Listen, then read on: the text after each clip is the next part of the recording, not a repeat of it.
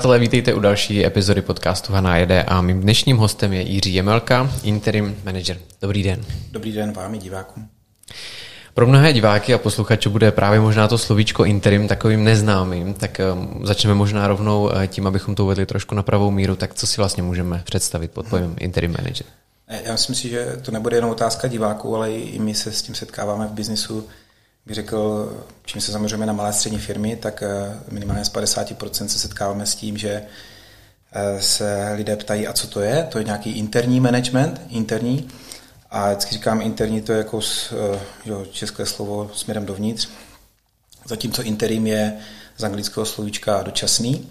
To znamená, když to spojíme, tak nám vzniká nějaký slovní spojení dočasný management a to je v podstatě to, co my děláme. Pak už se jenom bavíme o tom, na jaké specifické situace a projekty ten dočasný nebo interim management eh, aplikujeme, což v našem případě, kde opravdu, když znovu řeknu, se zabýváme malými a středními firmami, tak ty nejčastější důvody jsou generační obměna, že někdo třeba řídí 20, 25 roků firmu, nemá moc komu tu firmu předat, nikdy se nezabýval tím, jak vytvořit třeba management, nějaký, nějakou strukturu toho, toho managementu, aby ta firma byla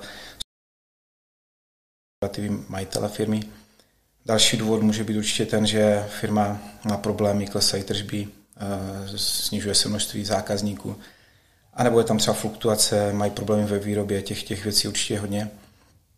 No a samozřejmě, eh, když budeme mluvit ještě víc do hloubky o interim managementu, tak jsou, já tomu říkám, různé vrstvy eh, toho interim managementu. Je odborná literatura říká, že je interim management substituční, interim management projektový.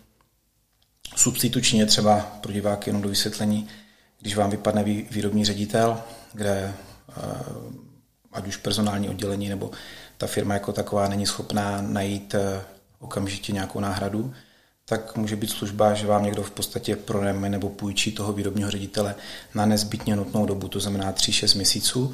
Vy tím získáváte čas, můžete si najít eh, toho výrobního ředitele už potom nastálo a eh, samozřejmě ta firma, která poskytuje ten substituční interim management, tak má zase kšeft. To samé se týká projektového managementu, že se zavádí například informační systémy od těch, řekněme, jednodušších věcí po, po celé stěhování fabrik, kdy je potřeba někdo, kdo to eh, jako koordinátor vede. A tam je zase vlastně v rámci toho projektového, projektového interim managementu dosazený člověk, který eh, to celé má na starosti. Protože ta firma musí neustále jet, takže má nějakou operativu a tam je zaběhlý management a potom je tam někdo takhle speciálně určený. To, co teda děláme přímo my, eh, se odborně nazývá Executive Interim Management.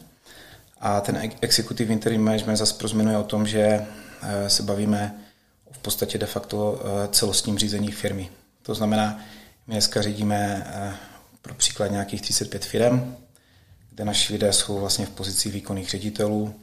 Když vezmeme, že jenom za rok 19 eh, a 2020 průměrný zákazník měl nějakých třeba 100 milionů obrat, tak v 35 firmách je to určitě daleko přes 3 miliardy v součtu a nějakých 1200 zaměstnanců, což je vlastně i to, co nás na tom baví, že eh, jsme už v tom dlouho, jsme nějaký 15 roků na trhu, respektive já jsem začínal jako živnostník někdy 2005 a 2010 jsem založil firmu EIP, která se opravdu specializuje zejména na ten executive interim management malých středních firm.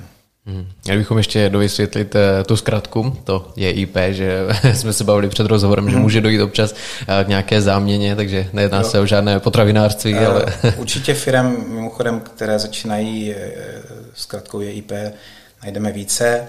To, co mě určitě při zakládání té firmy leželo na srdci, že jsme chtěli pomáhat firmám, které opravdu mají nějaké problémy, proto logicky jako od toho nemocničního jednotka intenzivní péče Eh, tak jsem založil firmu EIP pro firmy s tím, že eh, tam byl i takový, bych řekl, zkaz pod čaru do budoucna, jak pro mě, tak pro všechny kolegy ve firmě, kdy možná to vyzní jako kliše, ale skutečně jsme chtěli eh, poskytovat maximální péči těm našim klientům, což dneska někdo bere opravdu jako jakousi frázi, někdo jiný to zase bere jako samozřejmost, ale za mě podnikání o službě, o tom, že přinášíte hodnotu tomu svému klientovi, nebo klientům, zákazníkům a když se to daří, tak eh, si myslím, že není důvod, aby ta firma eh, neprosperovala a nerostla.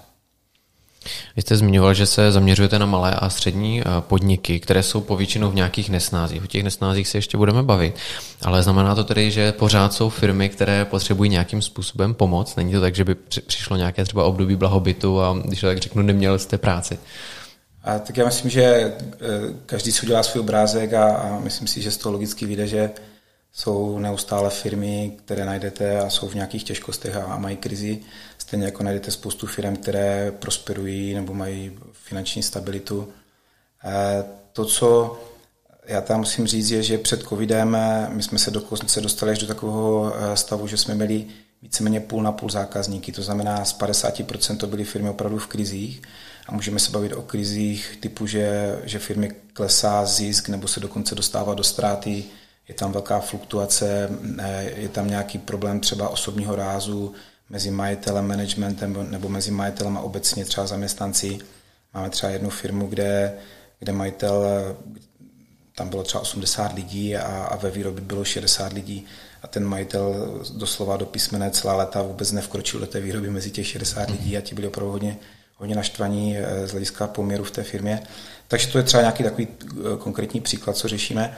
No ale pak jsou samozřejmě ty firmy, které jsou eh, relativně, když to tak řeknu v vozovkách, v pohodě. A i tam najdeme spoustu důvodů, proč s námi klienti chtějí spolupracovat. Jeden z těch jsem už uvedl, že, že si třeba majitel chce, tak říkají, už trošku odpočinout. A ono, to, o čem se podle mě velice málo mluví v tom podnikání, je to, že že ti eh, majitelé podnikatelé procházejí eh, mnohdy naprosto enormním tlakem, stresem, psychickými eh, i problémy třeba, protože takhle na první dobrou to možná člověk nevnímá, a když máte v úzovkách už víc 60 lidí, máte úvěry, víte, že musíte každý měsíc sehnat 2, 2,5, 3 miliony na, na, na jenom na mzdy jo, a máte spoustu fixních nákladů, tak o tom třeba já velice často hodně mluvím, že, že to přirovnávám víceméně k výkonnostnímu sportu, kdy ten majitel musí mít fakt hodně silně vyladěnou mentalitu a psychiku. A pokud nemá, tak, tak to s ním samozřejmě eh, obrazně řečeno mává. A to mávání může mít projevy typu alkohol, někde je to eh, i, i třeba na, že, eh, trošku na, na těžší rovině drogy a, a x dalších věcí, které bych tady ani nejmenoval, ale setkáváme se s nimi. Hmm. A kde je taková ta pomyslná riska, kdy si právě někdo z vedení nebo asi v velké případě v případu ředitel řekne, hele už asi teď je ta pravá chvíle na to, že bych potřeboval někoho, kdo mi s tím pomůže. To je velice složité téma, protože když budu mluvit na rovinu, tak to nejzásadnější, co tam vždycky hraje velkou roli, je ego. Připustit si to, že já mám problémy, je pro mnoho lidí, a teď se nebavím o podnikatelích, ale myslím si obecně, je, je velká výzva. A notabene, když jste, a to oni většinou bývají silná osobnost, protože když máte vybudovat nějakou firmu, tak eh, to nemůže být žádný ořezávat jako ten člověk. Eh, zpravidla mají svoje názory, mají svoji hlavu, což asi se nedá odepřít těm lidem. A pak takovému to jedinci, který i za sebou má kus úspěchu, eh, tak mu říct, anebo i sám sobě, aby on si řekl, hele, mám nějaký problém, tak to už jakoby eh, samo sobě obrovská věc a, a zažili jsme firmy, kde, kde si ti majitelé opravdu nepřiznali, že mají problémy a, a, a skončili ty firmy v konkurzech. Jo. A, a samozřejmě ta pomyslná riska je velice individuální. Uh, už když uh, je, já, já vždycky říkám, že pokud je firma dobře nastavená, je zdravá, tak není důvod, aby 5-10% ročně nerostla v obratu, uh, neměla tam nějaký zdravý zisk. A už když toto není jako kritérium splnění, možná já tím, jak, jak jsem z oboru a mám nějaké svoje normy, tak, eh, tak jsem na to hodně jako eh, v úzovkách přísný, ale, ale to, toto je podle mě taková úplně základní eh, meta nebo, nebo úroveň, z které bych to posuzoval. A pak jsou samozřejmě ty závažnější, a to už jsou takové odbornější linie diskuze, kdy se bavíte o tom, že závazky přesahují nad pohledávkami, a nebo i obyčejně to, že vidíte, že vám rapidně klesá zisk, nebo jste ve ztrátě v rámci měsíčního cashflow, opravdu nemáte na splátky úvěrů, e, prodlužuje se délka splatnosti faktur a tak dále. To bychom se mohli bavit o mnoha těch ukazatelích, ale tady tyto jsou třeba jedny z těch základních. A to, co určitě musím ještě podotknout, je to, že si myslím, že když už nic jiného, tak někde ve svědomí nebo v intuitivní rovině každý ten majitel vnímá, jestli ta firma je na tom dobře, nebo už tam něco je, co není úplně zdravé.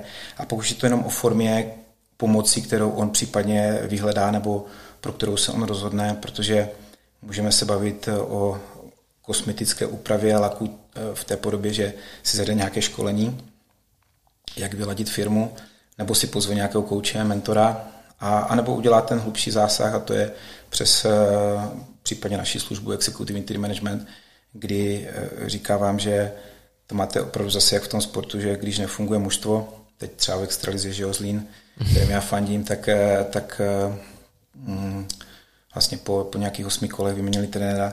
Jinými slovy, když se nedaří týmu, tak buď můžete vyměnit všech 20 hráčů, anebo, nebo vyměníte trenéra a zkusíte mu dát nový impuls tomu mužstvu. A, a v těch firmách je to minimálně v tomto obdobné, že když už se té firmy nedaří, tak eh, můžete hledat eh, viny všude možně, ale to takové otřepané pořekadlo ryba smrdí od hlavy víceméně platí i tady. To znamená, to základní, na co bych se určitě podělal, když ta firma úplně nefunguje, tak ten člověk, který řídí z pozice nejvyššího manažera v té, v té firmě, tak vlastně co té firmě dává a jestli mimochodem vůbec ještě má co dát a jestli mimochodem vůbec má potenciál na to, aby, aby ta firma rostla, aby on s tou firmou mimochodem rostl. Dali by se třeba nějak kategoricky rozdělit eh, firmy právě podle toho, kde je pálí ta bota, kde vlastně mají ten problém, možná i třeba s, ohledem na to, eh, kde je to vlastně nejčastější? Eh, určitě dá, dá se to rozdělit, už jenom z té praxe zase vidíme několik věcí. Jedna je ta, že můj, nechci se nikoho dotknout, ale můj, můj závěr dlouhodobě je ten, že my Češi neumíme pořádně obchod. To znamená, Určitě historicky a zejména ty devadesátky to podporovali, kdy, kdy poptávka převyšovala nabídku, tak vám pomalu eh, lidé rvali ruce, když se měli něco trošku zajímavějšího z hlediska produktů, služby. A, a, a myslím si, že se to dámalo někde v roce 2008, kdy, kdy už e, končila ta éra toho, že, že se trh jaksi ksytil a pak už to opravdu dospělo do fáze, kdy bylo potřeba dělat aktivní obchod. To znamená, pasivní obchod je to, že víceméně vám chodí poptávky a máte někoho u počítače, kdo vám zpracovává eh, nějaké nabídky a potom z toho děláte objednávky. Aktivní obchod je to, že opravdu eh, intenzivně jezdíte za zákazníkama, jednáte, eh, vyjednáváte, tvoříte vztahy. Samozřejmě zase musíme brát obor od oboru, protože to se netýká segmentu koncových zákazníků, kde když přijede eh, zákazník do Honbachu nebo do nějakého supermarketu, tak si tam prostě něco nakoupí, to je jasný.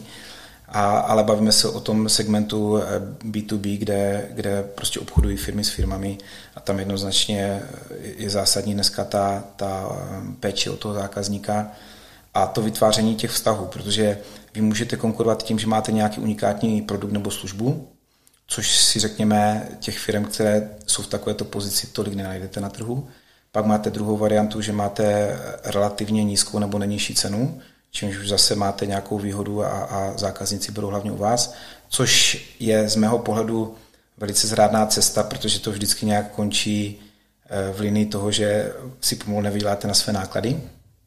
No a pak je třetí varianta, že máte opravdu dobré vztahy a tohle si myslím, že ví každý zkušený biznismen, že nejlépe se dělá obchod eh, face to face. A tím se dostávám zpátky k tomu, co, co jsem začal tu vaši otázku, že že jeden bod, kde si myslím, že to opravdu hodně trápí mnoho, mnoho firm, je, že ten obchod zkrátka dobře neumí dělat tak, jak by bylo potřeba.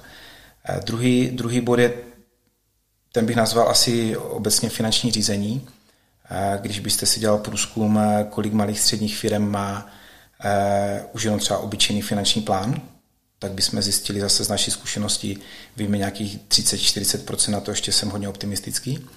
A on ten finanční plán je samozřejmě nepříjemný v tom, že dává nějaké mantinely, ale na druhou stranu dává také jasné eh, ukazatele toho, co si ta firma může dovolit a co už ne. A pokud takto disciplinovaně, když to tak řeknu, nebo hospodárně eh, v rámci eh, řízení té firmy nepostupujete, no tak se děje to, že, že možná jednou to vyjde, ale jednou to taky nevíde a když to nevíde o 100 tisíc, je to dobrý, to se dá ještě nějak zvládnout, ale když to nevíde o pár milionů, tak už je to dost blbý. No. Třetí takový základní bod, kde si myslím, že firmy tlačí bota, je, je vůbec personální práce, protože eh, vždycky říkám, firmu tvoří lidé, nikoli v budovy, stroje, technologie, což je samozřejmě velice důležitý základ pro, pro provoz firmy, ale to nejzásadnější, co, co vy máte eh, z hlediska předpokladu, aby ta firma uspěla, tak jsou, jsou lidé. Jednak samozřejmě z hlediska odbornosti, aby byli kompetentní pro, pro tu svoji pozici, ale z mého pohledu i z hlediska, řekněme, nějakého charakteru, hodnot, které zastávají a mimo jiné třeba nějakých sociálních a komunikačních dovedností. A, a takto bychom mohli pokračovat, těch bodů najdeme hodně, ale vymenoval jsem třeba tři nějaké nejzákladnější, s kterými se setkáváme. A já možná navážu rovnou na ten um, poslední nebo na ten třetí bod a to byli vlastně lidé. Já mám pocit, že teďka potom, po té krizi toho korona období, což bylo asi jeden a půl roku, už se zase dostáváme do stádia, kdy začínají všichni říkat, že, že nejsou lidé. Tak uh, platí to? Je to vůbec pravda? Nebo jak to vidíte ze svého pohledu? Já už jsem pamatuju na eh, jméno té, té HR manažerky nějaké korporace tady pro střední východní Evropu a četl jsem s ní rozhovor, že ona spravuje eh, vrchu personalistiku pro, pro mnoho jakoby eh, lokálních poboček té, té korporace napříč Evropou. A ona tam řekla takovou kontroverzní věc, že si ještě nikde v žádné zemi nesetkala s takovým žehráním na to, že nejsou lidi, jako se s tím setkala v Česku. A moje zkušenost je taková, že samozřejmě eh, ať už dostatek kvalitních nebo kvalifikovaných lidí je, je, je velká, řekněme, bolest nebo velký problém pro, pro Česko. Někde se dneska uvádí, že, chybí 300 tisíc eh, pracovníků do firm a tak dále. A na druhé straně za sebe mám tu zkušenost, že kdo se drží úplně prach obyčejného po řekadlách dohledá, najde, tak skutečně najde. No. Otázka je, že, že nenajde třeba za měsíc, protože to je, bych řekl, nějaké staré paradigma, které nám tady právě z těch 90. ještě zůstalo, že člověk byl zvyklý, že dá inzerát, do měsíce vám přijde 50, 100, možná i více, podle toho, jaká pozice životopisu. A vy si zkrátka dobře do těch 30, maximálně 45 dnů někoho v rámci toho výběru řízení najdete. Dneska ty pravidla jsou úplně jiné. Jo. Dneska na dobrého člověka fakt třeba čekáte, když ho vytrvale hledáte půl roku, rok. A s tímto si myslím pohledem eh, spoustu lidí do toho nejde a tím pádem samozřejmě logicky potom řeknou, že když dám inzerát a v podstatě mi přijde jeden, dva životopisy a, a jeden z toho je člověk, který je kvalifikací úplně, úplně z jiného oboru a druhý se ani nedostaví na, na pohovor, když ho pozvete, tak jako co ten člověk může říct? Řekne, že lidi nejsou a má pravdu. Jo. Hmm. Ale znovu opaku, naše zkušenost je taková, že když si dáte ten horizont toho hledání člověka do, do řádu měsíců, tak zpravidla vždycky najdete. Ale, ale chce to každodenní vytrvalou intenzivní práci v té personalistice a chce to ještě něco dalšího, co už zase trošku víc v těch, těch skrytých vrstvách, které nejsou úplně na první pohled vidět. A to je to, že vy musíte pracovat na celkové atmosféře v té firmě, na tom, na tom, jaké si vybudujete víceméně DNA té firmy. Jinými slovy, zase bych možná použil ten pojem eh, ryba smrdí od hlavy, ale jinými slovy, eh, přitahuje ta firma eh, vůbec svým eh, eh provozem, atmosférou, přitahuje ty lidi a, a, a přijde přijde těm lidem ta firma sexy, nebo jak to říct, aby, aby oni byli rádi, že, že, že to láká a do té firmy prostě fakt chodí. Protože už jenom z principu, když, když takhle si vybudete tu atmosféru, tak už jenom ti sam, samotní zaměstnanci, kteří tam jsou dneska, tak jsou víceméně chodící reklama. A víme, jak to chodíme s lidmi, že jo? takže máte nějaký sobotní barbecue a, a řeknete kamarádce, soused, sousedce nebo komukoliv, hele, a kde ty děláš, jo, jo, to, je super, myslíš, že, no však jasně, pošli životopis, uvidíme. Takže ono je to trošku, i bych řekl, sebe naplňující proroctví v tom, že když ta firma fakt maká na, na tom, aby lidé rádi pracovali v té konkrétní firmě, tak ono to potom, jak magnet přitahuje další e, zajímavé lidi. A, a rozhodně nesouhlasím s tím, že e, nejsou lidi. Určitě souhlasím s tím, že v krátkodobém horizontu ty lidi velice těžko hledáte, notabene třeba dělnické pozice nebo dostavebnictví a tak dále. A tam já bych viděl eh, valnou většinu z těch 300 tisíc pozic, které dneska chybí údajně podle průzkumu. Ale eh, já zase řeknu jeden příklad za všechny. Někde na periferii eh, jižních Čech jsme u hranic hledali do, do jedné firmy, která určitě nemůžeme říct, že, že, že tam máte v okolí dostatek lidí, které byste mohl zlákat. Jsme tam hledali skladníka, my jsme věděli mimochodem už dva měsíce dopředu, že bude odcházet, takže už dopředu, když víte, máte, to už je zase jenom otázka nějaké prevence, strategického plánování, vůbec celkově, jak vyřídíte tu firmu. Takže vy, když se dostatečně dopředu na to zaměříte, tak se vůbec nemusíte dostávat do takových krizových situací, že nerozjíždíte školu, či nemám lidi a jak to budu dělat. Čili dalo by se to shrnout tak, že je to jenom výmluva, to, že nejsou lidi? Tohle bych si asi nedovolil tvrdit, že to je výmluva, ale určitě tam něco na, na ten způsob, že kdo chce hledá eh, že od cesty a, a, způsoby a kdo nechce hledá eh, důvody. Myslím si, a tím se vracíme zpátky zase k tomu nastavení toho mindsetu, jo, že v podnikání je to opravdu strašně moc o té psychice a o té mental, mentalitě toho člověka, ať už toho majitele jako takového, a v rána k vráně se dá. Takže když máte prostě člověka, který má nastavený mindset, takže prostě chce vítězit a hledá cesty, jak to zvládnout, tak logicky, koho si dřív nebo později postupně do té firmy v úzovkách natáhá. Natáhá si lidi, kteří mu nebudou házet klacky pod nohy u každé diskuze, nebudou říkat, hele, tohle šefe nepůjde. Jo. Ale budou, budou s ním tvořit e, myšlenkama způsoby a hledat cesty, jak ty věci zvládnout. A, a samozřejmě, když máte v mindsetu, jak to, a to si nebudeme nahávat, to zase spoustu lidí takhle má, a teď nechci být zprostý do kamery, ale bude si říkat, tohle stojí za a tohle je na a teď byste to musel vypípat. Takže, takže když takový člověk potom podniká a, a nedaří se, tak já si myslím, že to asi jako jedna plus jedna jsou dvě, to, to není zase tak jako e, zvláštní a, a nelogické, že, že se pak děje to, že, že ty lidi nemá a že se mu nedaří. Eh, velice skloňovaným pojmem je také syndrom vyhoření. Já věřím, že se to může týkat právě i některých podnikatelů, kteří třeba firmu vybudovali od nuly a už jsou skutečně dlouho v tom biznesu. Setkáváte se i s takovými zákazníky, kteří najednou prostě ztratili tu motivaci nebo neví, jak dál? Eh, setkáváme se s tím, že minimálně ten, ten podnikatel opravdu eh, třeba těch 15-20 roků dře, dře jak kůň doslova prostě 12 hodin denně i víc. A samozřejmě v určitý moment eh, toho člověka to přestane bavit, naplňovat, to je minimálně tady ta mez. A proto třeba potom přichází naše služba, kdy eh, my mu pomáháme, tak říkajíc, oddělit eh, tu pupeční šňůru mezi tou firmou a tím majitelem. On se trošku stáhne z operativy a těžiště toho provozu dá na, na bedra a, a zodpovědnost někomu dalšímu. Jo. Ta vaše otázka z mého pohledu velice úzce souvisí s principem delegování, kdy bych řekl, taková klasická situace je, že, že člověk založí eh, nějaký podnik nebo živnost nebo biznis, říkáme tomu, jak chceme, a samozřejmě do toho s energií a značením a prostě to chce urvat, což mimochodem asi by ani jinak nefungovalo, kdyby do toho nedával tak e- extrémní nasazení. Jo. Ale to, co tam je zajímavé, je to, že eh, jak už to říkal Baťa, ve 30 jsem měl pocit, že mám víc v nohách a v rukách než v hlavě, zatímco v 50 jsem to měl přesně naopak. A to je, to je přesně ten moment, kdy někdo si, když tady se vrátím k tomu eh, přirovnání, že je potřeba uživit 60 lidí, tak někdo se opravdu s postupem času stylizuje do, do pozice, ale já to všechno to stojí na mě a já tady musím uživit 60 lidí, já to všechno musím zvládnout. A pak je pár takových trošku chytřejších, kteří řeknou, ne, ne, ne, já to všechno musím delegovat. Heslo, heslo dnes zní delegovat až do, do, jakoby do, do umoření, do vyčerpání, protože nic zásadního z toho provozu nesmí lepět na zádech nebo na bedrech toho majitele. Eh, pokud to tak udělá, tak čím víc ta firma poroste, tím víc ho to bude zašlapávat do země a tím víc ho to bude ničit na, nejenom na nějaké své vlastní eh, úrovni typu psychika, fyzická kondice, samozřejmě zdravotní stav, ale i na úrovni eh, vztahu, na úrovni rodiny, na úrovni toho, že rozumíte, pokud je někdo 14 dní denně v práci a je tam 6 dní v týdnu, tak prostě jakou má rodinu. On může mít jako formálně manželku, děti, ale je schopen se jim věnovat. A když už přijede domů, má tu duševní kapacitu na, na to, aby se věnoval vlastně i něčemu jinému než jenom tomu biznisu.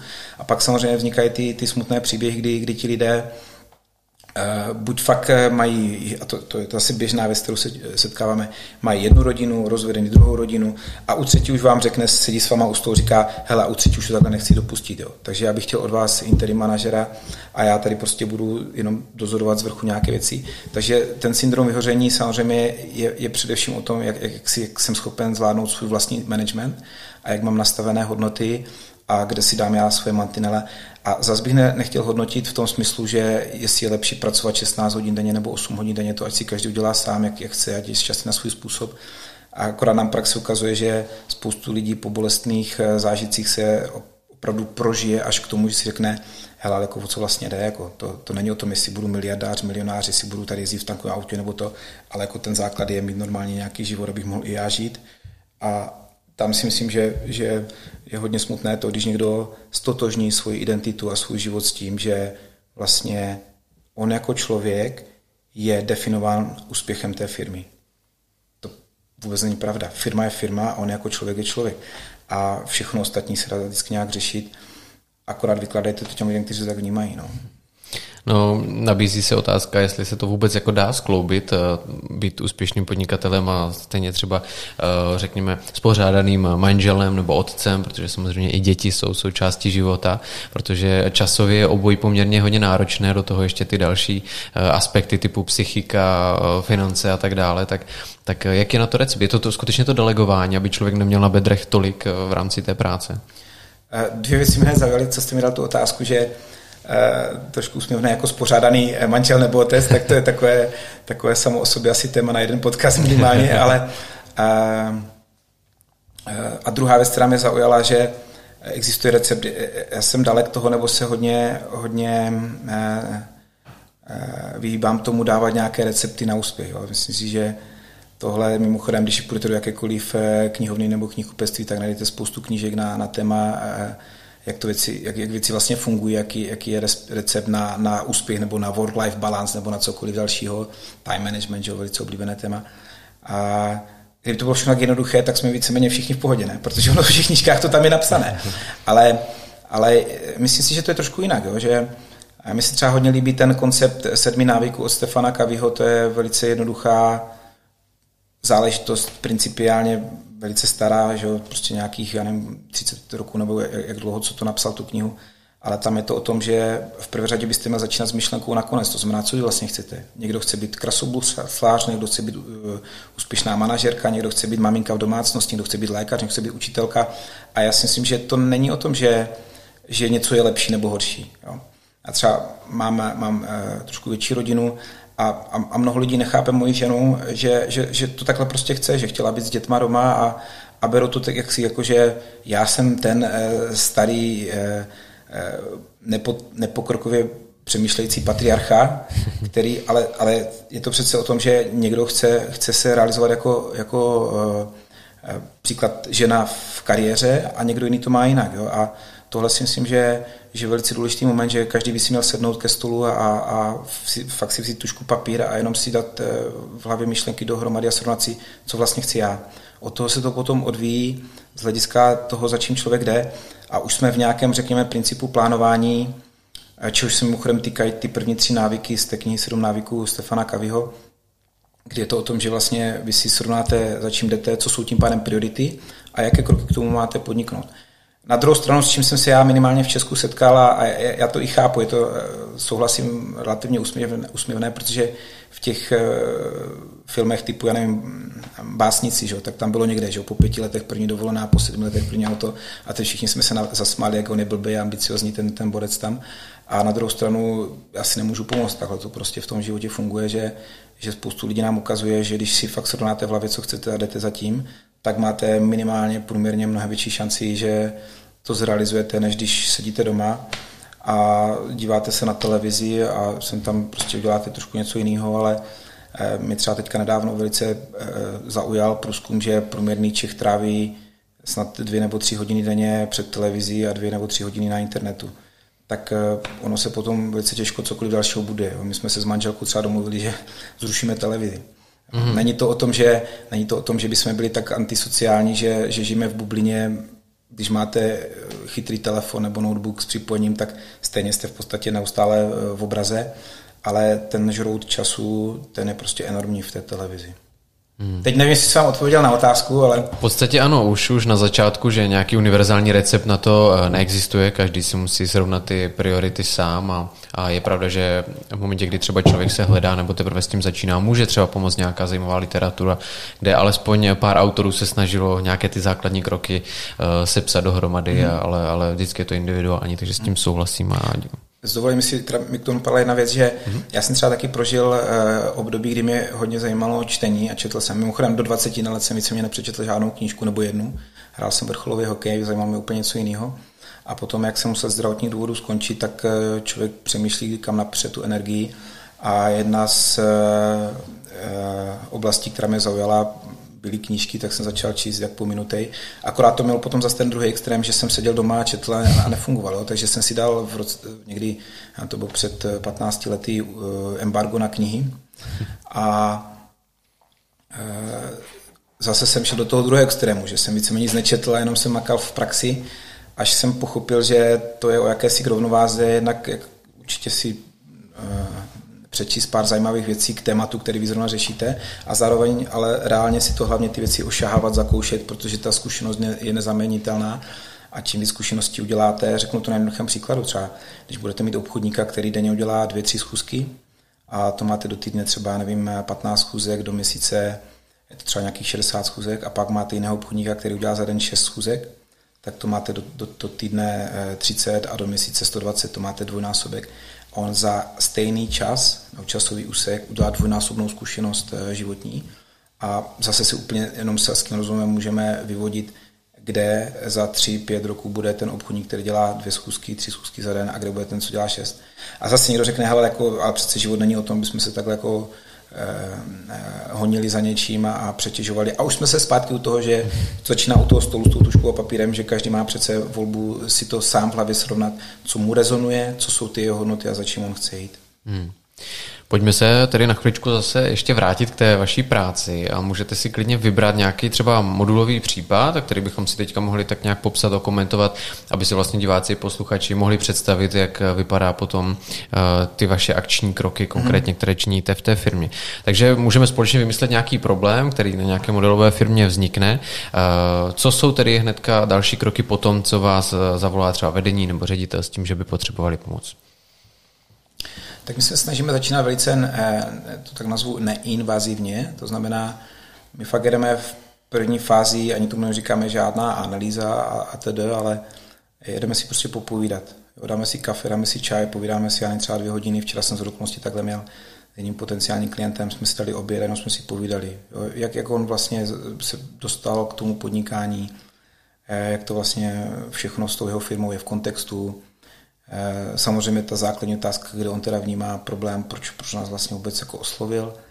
Eh, když toto eh, proběhne v rámci nějaké synchronizace, že se tam potkáváme, ten jeho problém souvisí nějak s tím, že my ho jsme schopni řešit, tak nastává taková trošku hlubší analýza té firmy, kdy my si svým vlastním periskopem nebo obrazem chceme udělat opravdu Eh, jasné zjištění, co v té firmě funguje, nefunguje a hlavně, jaké jsou příčiny toho, proč to nefunguje. No, protože, když řeknu příklad, eh, vám, když budou padat tržby, tak to může být tím, že máte eh, dvakrát levnější výrobní konkurenci v Číně, a nebo to může být tím, že výrobní náklady jsou relativně srovnatelné, věci konkurenti v Číně v daném segmentu nebo oboru produktu nejsou, ale příklad nedělá nikdo aktivně ten obchod, tak jak jsem se o tom zmiňoval. Jo. Eh, na základě toho eh, ohledání té firmy eh, připravujeme hm, víceméně takových 10-15 stránek konkrétních kroků, to nejsou žádné 200 stránkové elaboráty, ale fakt jednoduchá konkrétní opatření a kroky, o kterých s tím klientem komunikujeme.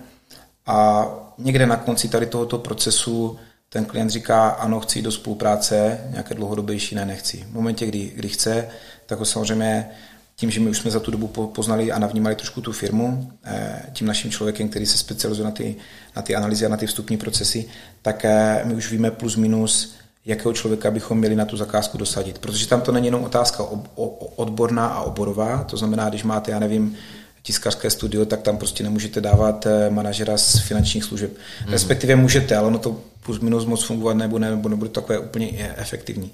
Eh, takže jinak samozřejmě máte jasnou jasný obrázek o tom, jak, jak to máte řešit oborově, ale zároveň, a tím se vracím zase k tomu DNA té firmy, k té atmosféře, my, my se snažíme navnímat eh, chemicky, když to tak obrazně řeknu, chemicky jaká ta firma je, jak je ten majitel, co jsou ti lidé tam. A podle toho samozřejmě typově vybíráte člověka, aby on tam nefungoval jako slon v porcelánu, aby si s těma lidma sedl. Je strašně důležité, aby ten náš interim manažer eh, chemicky ladil s majitelem, to je první bod a naprosto vždycky zásadní, protože jsou samozřejmě velice blízcí spolupracovníci potom pro určité období.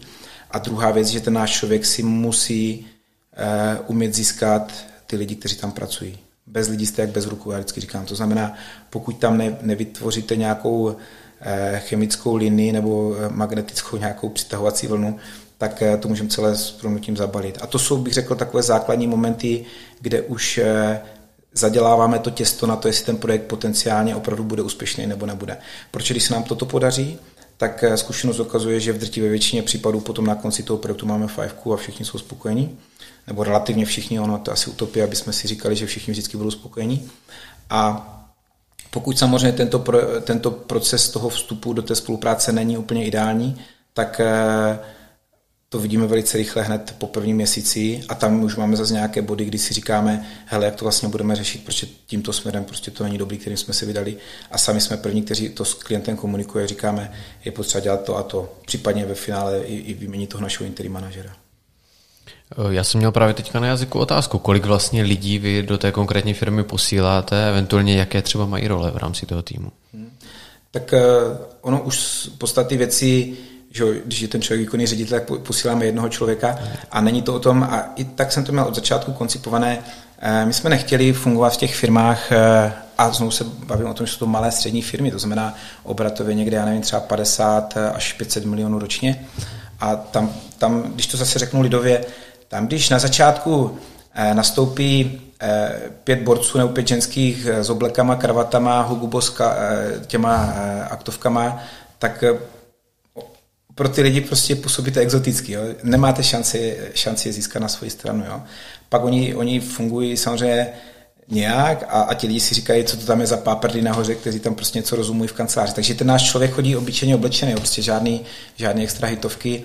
Uh, někdy byste ho snad ani v tom kolektivu nepoznali, kdo tam teda šéfuje, mm-hmm. ale, ale je to o tom, že musíme vybrat toho jednoho člověka, který uh, zvládne minimálně, řekněme, 80% úkolů a nároku toho projektu. A potom jsou nějaké, řekněme, dělčí věci, které my jsme schopni ještě suplovat eh, jako do pomoc tomu našemu kolegovi eh, k řešení konkrétních specifických eh, otázek. Jo. To může být třeba otázka právě té personalistiky, to znamená, máme divizi, kde máme v rámci person search kapacitu k tomu, aby jsme hledali lidi do těch firm, které, když, když na to přijde, je potřeba hledat. Dneska máme i, řekněme, sesterskou firmu, kde máme třeba účetní služby a tak dále, takže my se to snažíme i synergicky eh, propojovat v těchto, řekněme, trošku odbornějších tématech nebo specifických oblastech, ale drtivá většina věcí leží na eh, bedrech toho našeho konkrétního jednoho člověka, interim manažera. A on má celou zase supervizora, supervizora, který tam jednou měsíčně přijede, sedne si s majitelem té firmy s tím naším interim manažerem a procházejí ekonomiku, personalistiku, obchod, provoz a priority, které byly na ten daný měsíc. A v takovémto nějakém modelu my fungujeme v průměru ta délka spolupráce zase ze zkušeností je nějaký rok, dva, ale měli jsme i případy, kdy jsme měli třeba desetiletou smlouvu a měli jsme, asi když budu hodně korektní, tak jsme určitě měli i případy, kdy se to třeba nepovedlo, tak jsme po třech měsících skončili. Jsou to velice eh, malé procenta, ale určitě se stalo, průměrný projekt se od jeden rok. Hmm. A vy jste zmiňoval také ty zaměstnance. Podle mě to hraje dost důležitou roli. Jsou vždycky oni nakloněni tomu, že tam do té firmy přichází někdo nový a rozumí tomu, že vlastně jim chcete pomoci a ne právě ten model, který jste říkal, že tam přijde nějaký páprda a bude jim teďka říkat, co mají a nemají dělat. Jo, teď jsem to zrovna někdy říkal na rozhovoru, že jsou opravdu takové tři, tři druhy, eh, řekněme, eh, lidí, s kterými se setkáváme Jedni vás pomalu vítají, jak, jak v tom Lotrandozu Bejda, náš cizinec je našinec. A, a, ale v dobrém slova smyslu, eh, v dobrém slova smyslu oni, oni vnímají mnohdy, že jste skoro poslední naděje pro tu firmu, co se s tím ještě dá dělat, protože nebudeme si nalhávat, i ti zaměstnanci to mnohdy eh, myslí dobře s tou firmou a jsou někdy našťastní z toho, jak, jak, jak to pod tím majitelem třeba funguje jo, v těch malých středních firmách. Takže to je taková první skupina lidí, pak je druhá skupina, kde kde ono někde pořád platí, že, že pracují do výše své mzdy a, jinak těm lidem je to jedno a, a já to zase nechci nějak hodnotit, ale je to tak, že prostě chodí do práce, proto aby si udělali peníze a outrum a, a když jim řeknete, hele, firma má problém, tak mi řeknou, ale to není můj problém, to je problém firmy. Jo?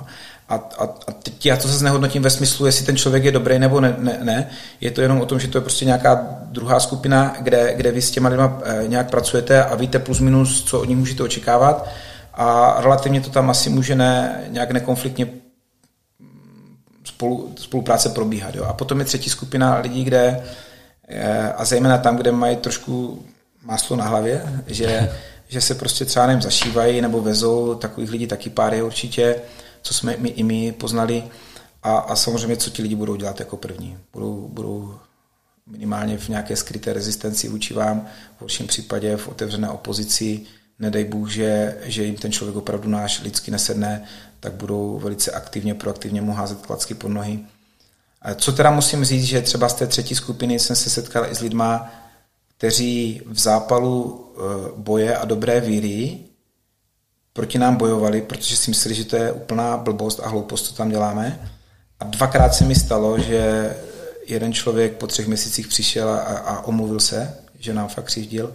V druhém případě to bylo třeba nejen po půl roce, to ještě přinášel nějaký dár, jakože aby si trošku eh, nějak vy, vy, vyladil nebo vyčistil, ale eh, takových lidí asi strašně vážím, jo, protože myslím si, že je důležité, aby lidé eh, měli svoje názory a něčemu věřili a zatím šli a zatím boj, jakoby za, za to bojovali. A myslím si, že mnohem horší je situace, kdy, kdy ten člověk je kam vítr, tam kabár, jo? protože vy potom nevíte ani dne, ani hodiny, co, co se může stát. A každá firma potřebuje ty tahouny a ty lidi, na kterých to stojí a to musí být prostě stabilní eh, eh, kameny, na kterých vy ty věci eh, eh, a, a činnosti stavíte. A, a to je gro těch, těch lidí. To znamená, pokud my, pokud my eh, přijdeme třeba do firmy a ten člověk, eh, tak říkajíc, brble, vůči nám, ale dělá si, co má a dělá v dobru té firmy to, co je potřeba, tak za nás to bohatě stačí v dané chvíli. My nepotřebujeme, nám všichni plácali, omlouvám se takhle po, po rameni, jako jste fakt mm-hmm. dobří. Kluci, to není možné, to jak vy si jako to, ale stačí, když prostě si fakt odvedou to svoje.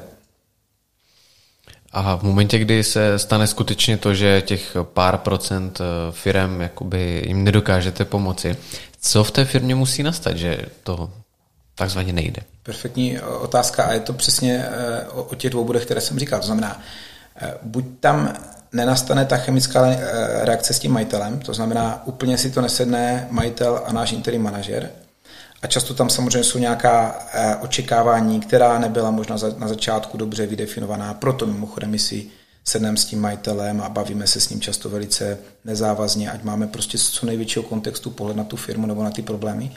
A nebo druhá věc, že opravdu ve většinovém měřítku tomu našemu člověku se nepodaří získat si na svoji stranu v průběhu času ty lidi. A znovu se vrátím k té myšlence bez, bez jak bez rukou, takže on tam prostě nic nezmůže, jo, když, když nemá lidi na své straně. My jsme za, za tu dobu, co, co se v tom pohybu udělali snad nějakých 250 firm, 250 zákazníků a tady těch případů, o kterých se bavíme, může být třeba kolem 20 no do 25, to znamená nějakých 10%, kdy, kdy to takhle je a netváříme se, že máme nějakou kouzelnou hulku nebo perpetu mobile v, v ruce, kde, kde to prostě všude, kam přijdeme a dotkneme se toho, tak se to promění ve zlato, protože musíme neustále mimochodem myslet na to, že jsme v biznisu. Jo. Tam nemáte ani dne, ani hodiny jistého nic. To, to je tak eh, naprosto proměnlivá věc, že, že těch, eh, eh, těch jakýchsi, řekněme, potenciálních překážek, problémů a indicí, které vedou k tomu, že vznikne nějaký problém, na každý den máme deset. Jo. To vidíme i, i v rámci covidu, kdo to mohl předpokládat, že bude covid a boom. Jo. Můžete si naplánovat, co chcete a stejně to potom dopadne trošku jinak. Takže je to, je to hodně, hodně barvité a, a tím bych možná i předovnal, jste se ptát, kdo jsou ti naši lidi. Já tomu tak trošku říkám, že jsou James Bond 007, jo. vy někde musíte vysadit a oni se musí enormně rychle zorientovat. To není o tom, že mají měsíc na to, aby se jako rozkoukali a teď uvidíme, kdo s kým a tak dále. Ale oni musí v podstatě od prvního dne začít makat na tom, aby zejména v těch firmách, kde jsou ty krize, tak aby, aby se ty věci posunovaly dopředu. To musí být velice zajímavá práce, protože oni vlastně nemají jako nějakou kontinuální práci. Oni jsou vždycky nasazení na jeden daný úkol a pak mají zase nějaký jako volnější období a pak zase mají to intenzivnější. Eh, což je velice zajímavé. Myslím si, že pro většinu lidí neznáme, protože standardní eh, populace má takovou tu svou klasickou třeba 8-hodinovou eh, pracovní dobu každý den, takže to je zcela normální. A kde vy jste vlastně přišel na takové lidi? Kde jste je sehnal? Musel jste, musel jste si je sám vychovat? Nebo jste od někud ulovil ty nejlepší? Tak když bych odpověděl vtipně, tak bych řekl, konkurence nám šlape na paty, tak o tom nemůžu mluvit.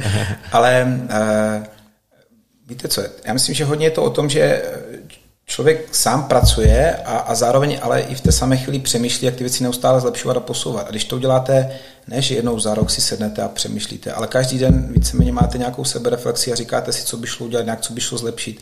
My třeba v naší firmě máme kvartálně celodenní setkání našeho top managementu, kde, kde 8 hodin se zavřeme takhle do místnosti máme nějaké téma, prostě škvaříme mozky, co, co, co se dá ještě vymyslet na, na to téma nebo co zlepšit, co změnit. Takže my jsme si samozřejmě vytvořili za tu dobu nějakou best practice nebo zkušenost, jak ty lidi hledat.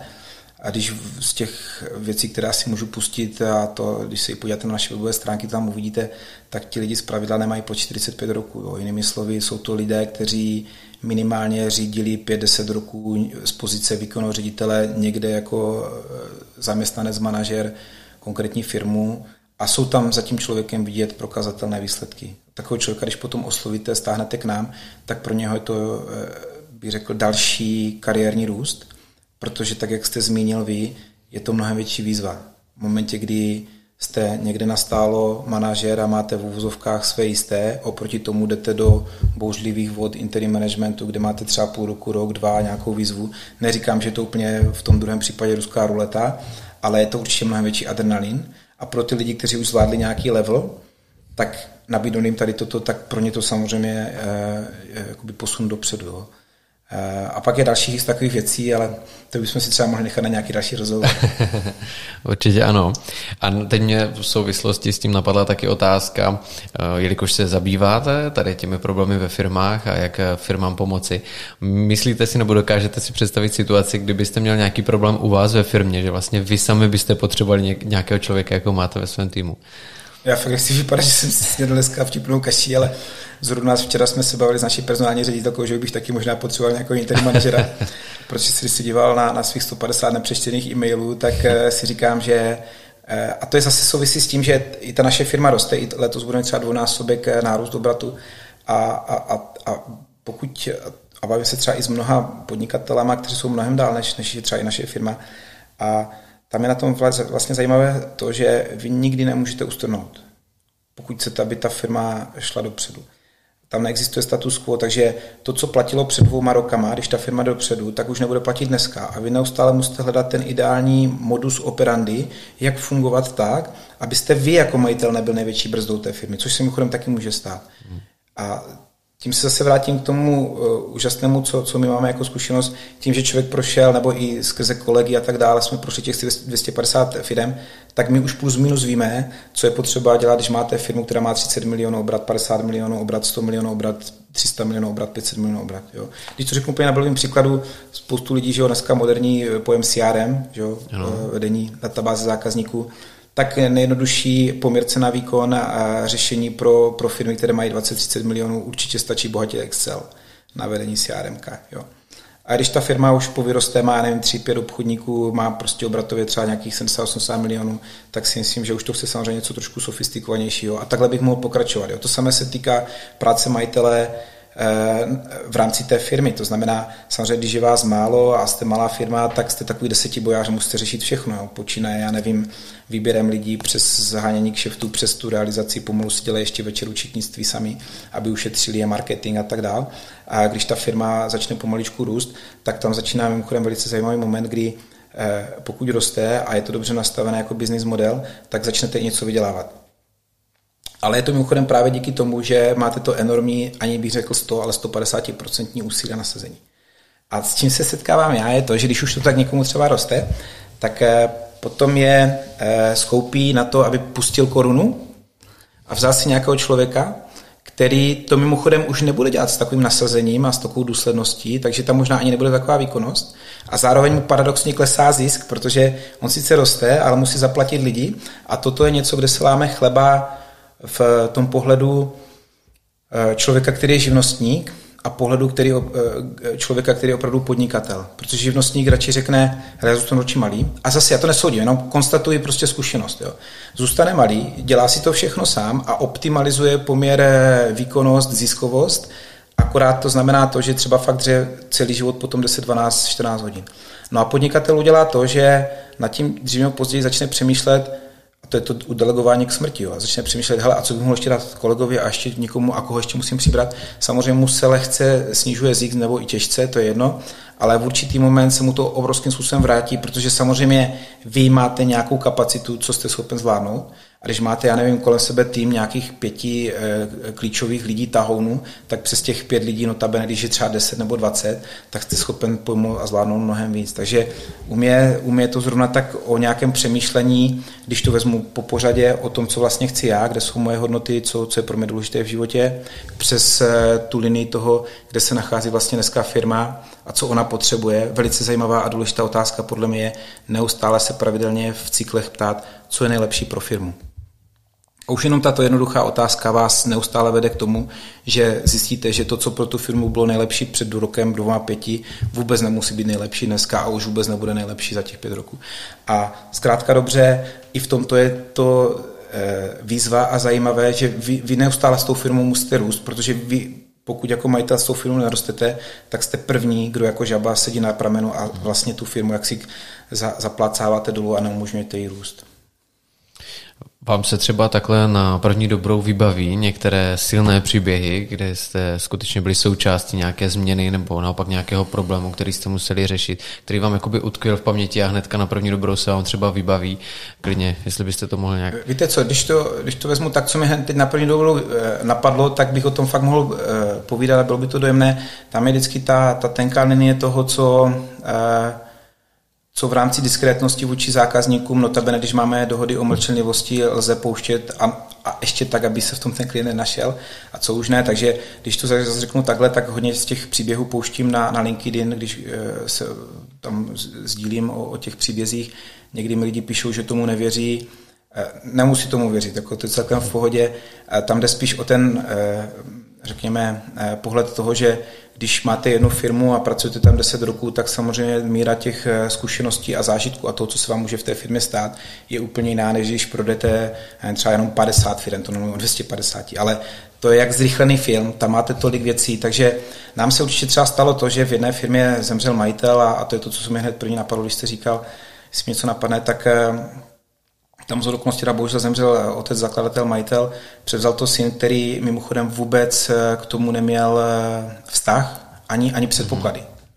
Strašně se trápil, oslovil nás jako, jako společnost, my jsme tam začali eh, spolupracovat, tři měsíce tam náš člověk dělal výkon ředitele a po třech měsících si ten, si ten dotyčný s náma sedl a řekl naprosto až mrazivě upřímně, že z toho byl tak zdeptaný nešťastný, že uvažoval, že si ukončí život. A to už jsou potom věci, kdy si říkáte, to už není jenom o penězích, o biznisu, ale, ale, ale zůstává to ve vás a, a, a máte tam v rámci i té maslovy, řekněme, pyramidy eh, potřeb, tak máte tam mnohem, mnohem větší hloubku uspokojení, než jenom to finanční. No, eh, určitě ty lidské osudy v tom hrají jako velkou roli, ale napadá mě jak to můžou vnímat ti podnikatele? Teď se ptám jako za běžného člověka, nenapadne třeba v momentě, kdy je to fakt na ně moc říct, hele, tak já tu firmu prostě prodám, nebo jako nechají to být, přece jenom ten život poběží dál a možná se jim jako uleví. No, nesmíme zapomínat na to, že tam je pořád to ego. A to, ten efekt toho ega je prostě, to je, omlouvám se, ten výraz mrcha. Jo. To, to nám kazí životy i v osobní linii, nejenom v podnikatelské, jo. ale ale to, co říkáte vy, že, že třeba přemýšlí nad tím, že to prodá, tak eh, určitě se nám to taky stalo. Zase vybavuji jednu firmu v roce 2012, někde tam Královéhradecký kraj, tak eh, nás majitel kontaktoval s tím, že má problémy, jestli jsme schopni mu pomoct prodat eh, jeho firmu, což taky jakoby okrajově děláme, ale eh, já jsem se samozřejmě ptal právě zase v rámci toho vstupního pokecu, když to tak nazvu, co je vlastně tím důvodem, proč tu firmu chce prodávat. A ta odpověď byla jednoduchá. Prostě dařilo se nám, teď se nám nedaří, tak já se to chci zbavit. Jo. A já mu říkám, no tak to není úplně lepší moment, kdy tu firmu prodávat, jo, protože na tom proděláte zbytečně kalhoty. Tak pojďme se bavit o tom, že to spolu dva, dva roky budeme tunit a za ty dva roky uvidíme a když tak to prodáte, když bude v kondici.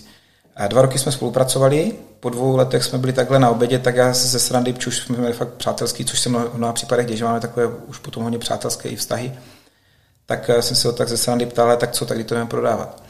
Říkal jste jako blbej, v dobrém slova smyslu, jako proč bych to dělal, ta firma mi funguje. Ale, ale někdy to samozřejmě eh, má své opodstatnění a, a je to na místě příklad eh, prodat tu firmu. Z pravidla, já, já říkám, fakt minimálně pět roků na to připravovat i tu firmu, i ty lidi a vůbec tu kondici té firmy tak, aby, abyste to, to dostal do nějaké úrovně, kdy opravdu je to vyšmidlinkované a opentlované a, a fakt to má nějakou hodnotu, kterou může ten majitel zúročit. Jo. A to, to jsou takové, bych základní, řekl základní věci. A pak, když se vrátím k tomu egu, tak je to o tom, že opravdu mnoho firm si to ani nepřizná, že, nebo majitelů firm, že, že, že tu věc eh, potřebují s někým řešit. Za mě mimochodem na tom není nic a už vůbec ne mimochodem ponižujícího ani jako zvláštního, když máte nějaký problém a začnete spolupracovat s někým, kdo, kdo se v tom vyzná. Jo. To, je, to je, jak kdybych řekl, že já nevím, tady mám někde nádor a, nepůjdu prostě doktorovi a nenechám se operovat, nebo, nebo mám problémy se srdcem, nepůjdu někde na, na kardiochirurgii, nebo já nevím co, abych si nechal pomoct odborníkem. Jo.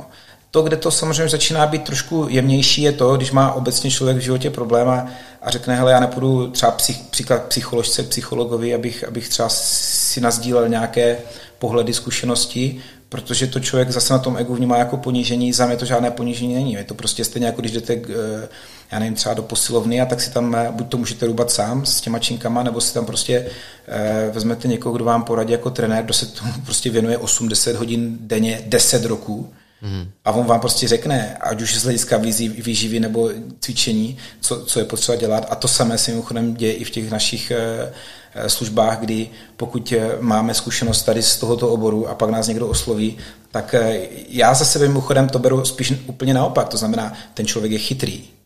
Protože kdo bude potom konečným beneficientem toho užitku? Právě on, no.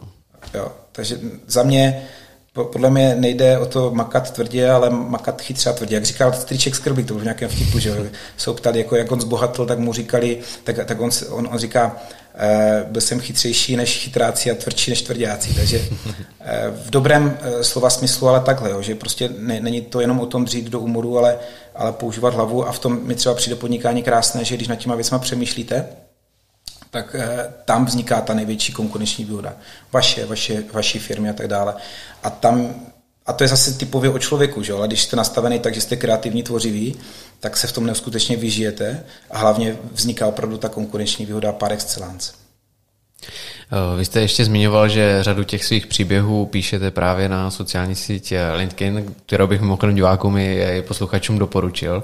A mm, zeptám se, všechny teda ty příběhy jsou skutečně z praxe, tak jak to popisujete, protože popisujete to moc hezky, ono je to opravdu čtivé, takže eh, opravdu všem doporučuji, aby se na to případně podívali. A vycházíte jenom z toho, co jste vyloženě zažil a to opisujete svými slovy. Ale mi přidáš úsměvné, že bych měl sedět a vymýšlet eh, jako nějaké nonsens věci, které nevím, proč bych to dělal. Jo? Jako, že abych byl zajímavý, abych si ukojil svoje vlastní ego, nebo já nevím, prostě je to o tom, že eh, když teda bychom se dotkli celého toho příběhu, a to je zase moje poučení. Já jsem měl už od roku 2014 nějakou paní, která mi spravovala online marketing nebo i sociální sítě.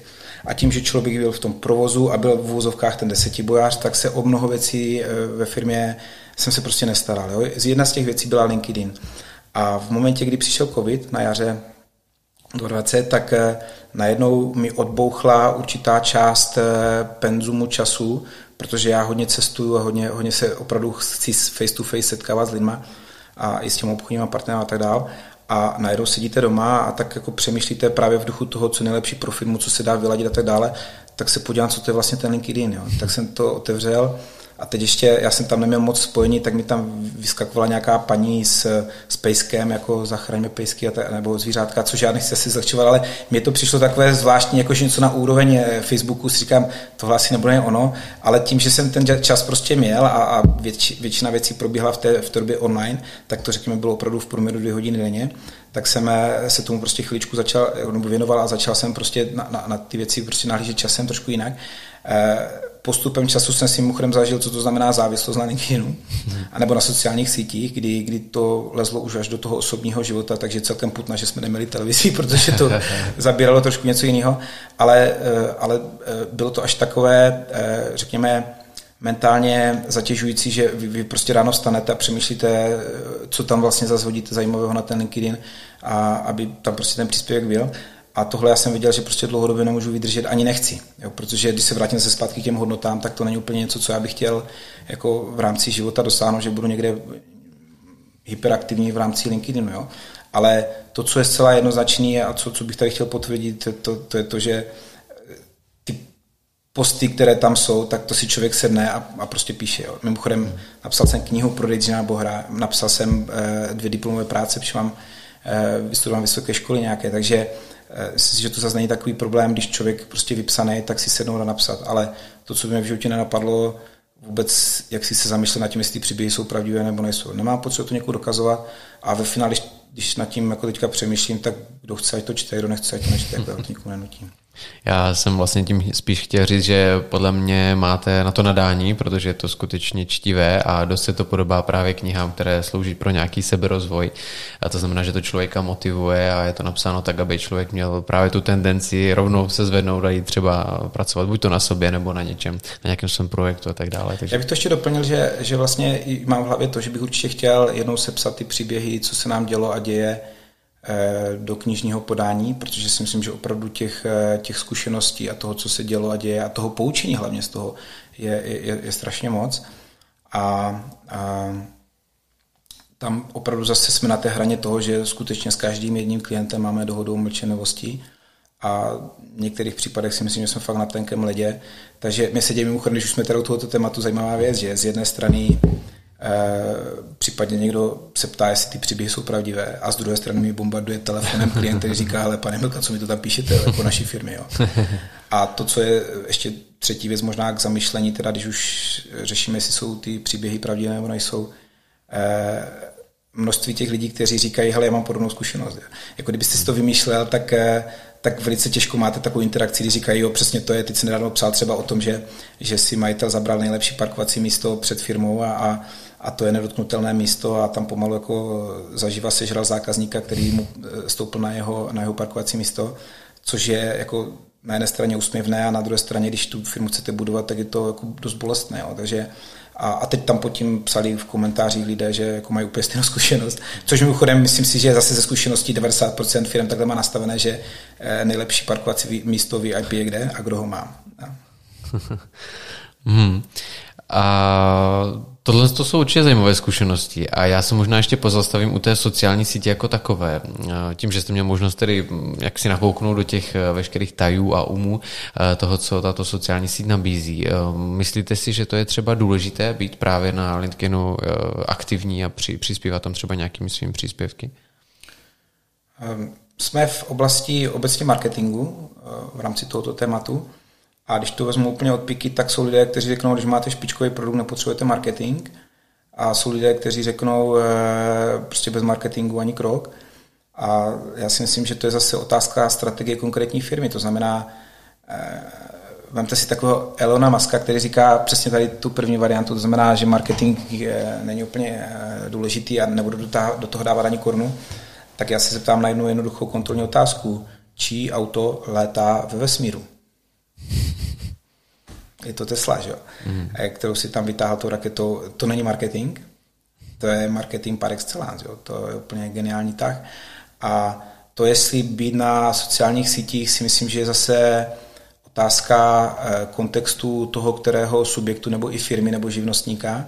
A mimo jiné si samozřejmě musí vyhodnotit to, jestli, jestli tam ten efekt je nebo není, když se budeme bavit z toho podnikatelského hlediska. A když se budeme bavit z toho lidského hlediska, samozřejmě, jestli mu to dává smysl a naplňuje ho to nebo ne. Já říkám prostě na rovinu, nenaplňovalo mě, že každý den stávám s tím, že přemýšlím, co, co dneska tam na LinkedIn eh, umístím a v jeden moment jsem byl opravdu hodně aktivní. A, a zároveň jsem si říkal z toho business pohledu, co mi to přináší nebo nepřináší. Jo. Takže dneska tam pořád e, dál jsme a beru to jako součást i nějaké e, e, propagace firmy jako takové ale určitě není mojí, eh, mojí ambicí být nějakou sociální hvězdou, protože můj core business je prostě interim management, do toho jsem já zamilovaný a, a opravdu mě to baví a naplňuje. A mě strašně baví reálná interakce s lidma a řešení problémů ve firmách. A tím se mimochodem dostáváme zpátky trošku oklikový k té vaší otázce, co teda uh, řeším já ve své firmě a s čím se potýkám. Já jsem se musel svého času jednoznačně rozhodnout, jestli, jestli se dál chci po ruky a po, po lokty pitvat v těch jednotlivých projektech a firmách, anebo jestli, a, a případně si vezmu nějaký profesionální management, který mi bude řešit firmu, což je to je určitě varianta, anebo jestli já poodstoupím z toho denodenního provozu a z těch jednotlivých projektů a budu z pozice majitele prostě řešit i z dalších věcí. Zvolil jsem si dvojku a do dneska toho nelituju, protože z části se pořád dostávám, byť z pozice supervizora, stále zpátky do té praxe a jsem byť o jedno patro výš, stále v kontaktu s tím děním, ale zároveň ta míra toho tvoření a toho prostoru, které, kterou nabízí vlastně tady ta, ta linie toho, že, že nad tím jako majitel neustále přemýšlíte, jak tu firmu posunovat, tak mě osobně to prostě hodně naplňuje. Eh, co kdybych otevřel stránku, nebo respektive téma obchodního gentlemanství? Mm-hmm. Je to něco, eh, k čemu máte blízko. Já jsem právě jeden taky z těch vašich příspěvků zaregistroval, že byl právě tady o tomhle tom a dost mě to zaujalo, tak jsem si říkal, že možná bylo fajn třeba nakousnout i tohle. Uh, obchodní gentlemanství je samo o sobě určitě hodně široký pojem, takže úplně nevím přesně, jak to, jak to myslíte, ale jestli, to, jestli jste to jenom tak nadhodil a zkoušel jste, jak se, z toho, jak, se, jak se toho chytím, tak mi tu napadly dvě věci. Eh, já se netajím tím, že jsem věřící člověk a netajím se tím, že jsem odkojený baťou. A tyto dvě kombinace způsobují to, že mám určité vnímání biznisu a, a není to za každou cenu vždycky všechno o penězích, ale určitě tam vždycky někde uprostřed eh, jako těžiště musí být hodnota pro toho zákazníka. A z tohoto pohledu pro mě je lepší neudělat obchod, než udělat eh, obchod špatný, mizerný obchod, který prospěje jenom jedné straně. Takže se nám kolikrát stalo to, že eh, jsme zákazníkovi vinu řekli nějaké věci a ukončili jsme zakázku, nebo jsme jim do zakázky nešli. Eh, pamatuju si, když už jsme teda u těch příběhů, tak si třeba pamatuju tady nedaleko od Olomouce klienta, kde jsme velice úspěšně pracovali dva roky a už jsme fakt té firmy neměli co dát. A přišla taková druhá, byť lehčí vlna té finanční krize, že ta první byla 2.8, 2.9, potom ještě přišel takový záchvěv 2.11, 2.12 a my jsme tomu klientovi řekli, hele, už nemáme té firmě co nabídnout. Za mě eh, pojďme se domluvit, že v dané chvíli tu firmu nebo tu, tu spolupráci přerušíme a uvidíme, co do budoucna z toho bude. On sám z toho byl, co si pamatuju, ten první jeho výraz jako úplně zděšený, protože si na nás relativně jako hodně zvykl, ale skutečně jsme to tak udělali, protože z hlediska nákladů a vůbec té, té, té business eh, Eh, linie to prostě nedávalo dál smysl spolupracovat, ale zároveň, eh, jak tady ta doba eh, pominula, tak se nám zpětně zase 2014 ozval a další 3-4 roky jsme spolu velice úspěšně spolupracovali. Takže za mě tady toto je třeba konkrétně příklad toho obchodního gentlemanství, kdy, kdy si lidé vyhovují. Zase, já nechci moralizovat, ani se nechci tvářit jako Mirek Dušín, nikdo si myslím z nás nejsme byli nepopsaný list, jestli někdo jo, tak gratuluju, ale ale určitě je to o tom, že, že když to zase řeknu svým nějakým názvoslovím, existují v, v biznisu lidé, kteří jsou fakt žraloci a jedou přes mrtvoly a, a prostě pro ně, eh, pro ně, když řeknu příklad, nějaký, nějaký eh, model win-win situace je, je, je snužka řečí. Eh, za mě odkojem Baťou a naopak věřím v to, že dobrý obchod nebo obchod obecně je o tom, že po té transakci musí být každá zúčastněná strana na tom mnohem lépe než před tou transakcí.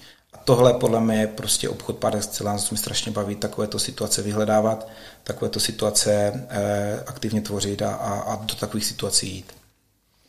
Tomáš Baťa, kdo další? Máte ještě třeba nějaký takový biznisový vzor nebo člověka, který je vám inspirací? Eh, já jsem se právě v rámci nějakého iPadetova Optima 2080 naučil moc to nepřehánět, protože člověk potom právě z toho období, kdy jsem četl hodně knížek, tak člověk potom zjistí, že spíš než aby šel do hloubky, tak se rozbředne. Takže těch, těch eh, knížek a zajímavých autorů eh, je určitě hodně. V tomto smyslu bych třeba podotknul, eh, jak mi to říkal jeden kolega, existuje literatura, které bychom obrazně mohli říkat extraliga, a pak je literatura, které ten kolega říká second hand. A extraliga jsou, jsou knihy, které napsali přímo ti lidi, kteří dosáhli něčeho, co, co vy řešíte a chcete tím směrem mít.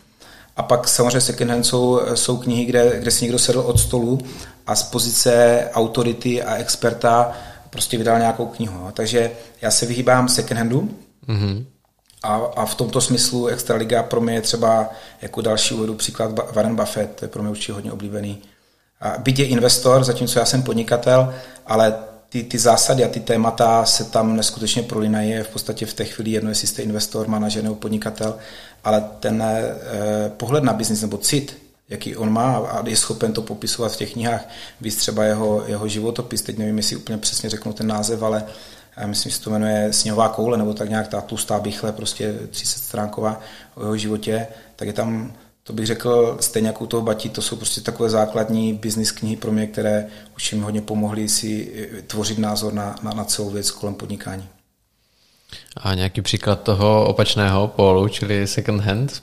Je, já bych chtěl, aby se někdo pak jako, aby nám někdo házel kameny, posílal maily a jako byl nějak nazlobený, tak to se kulatně omluvím z odpovědí, že to ani asi není účelem tady někoho. Já myslím si, že každý, každý eh, si udělá svůj obrázek, že znovu opakuju, ten princip je jednoduchý.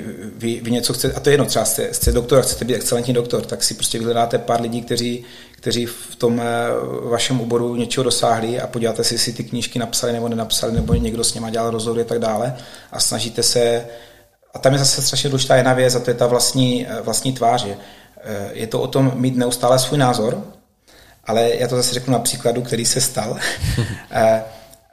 Jel jeden obchodník ve firmě, kde jsme spolupracovali, jel z Prahy do, do, tady k nám na Moravu, do firmy a to byl kluk, který měl kolem 20 let, strašně snaživý, šikovný. Ale mu to nešlo v tom obchodě a v tom jeho regionu prostě ty, ty, ty výsledky nedělal. A teď my jsme se setkali na poradě a já, já se se s ním bavil tak jako, že co s tím uděláme.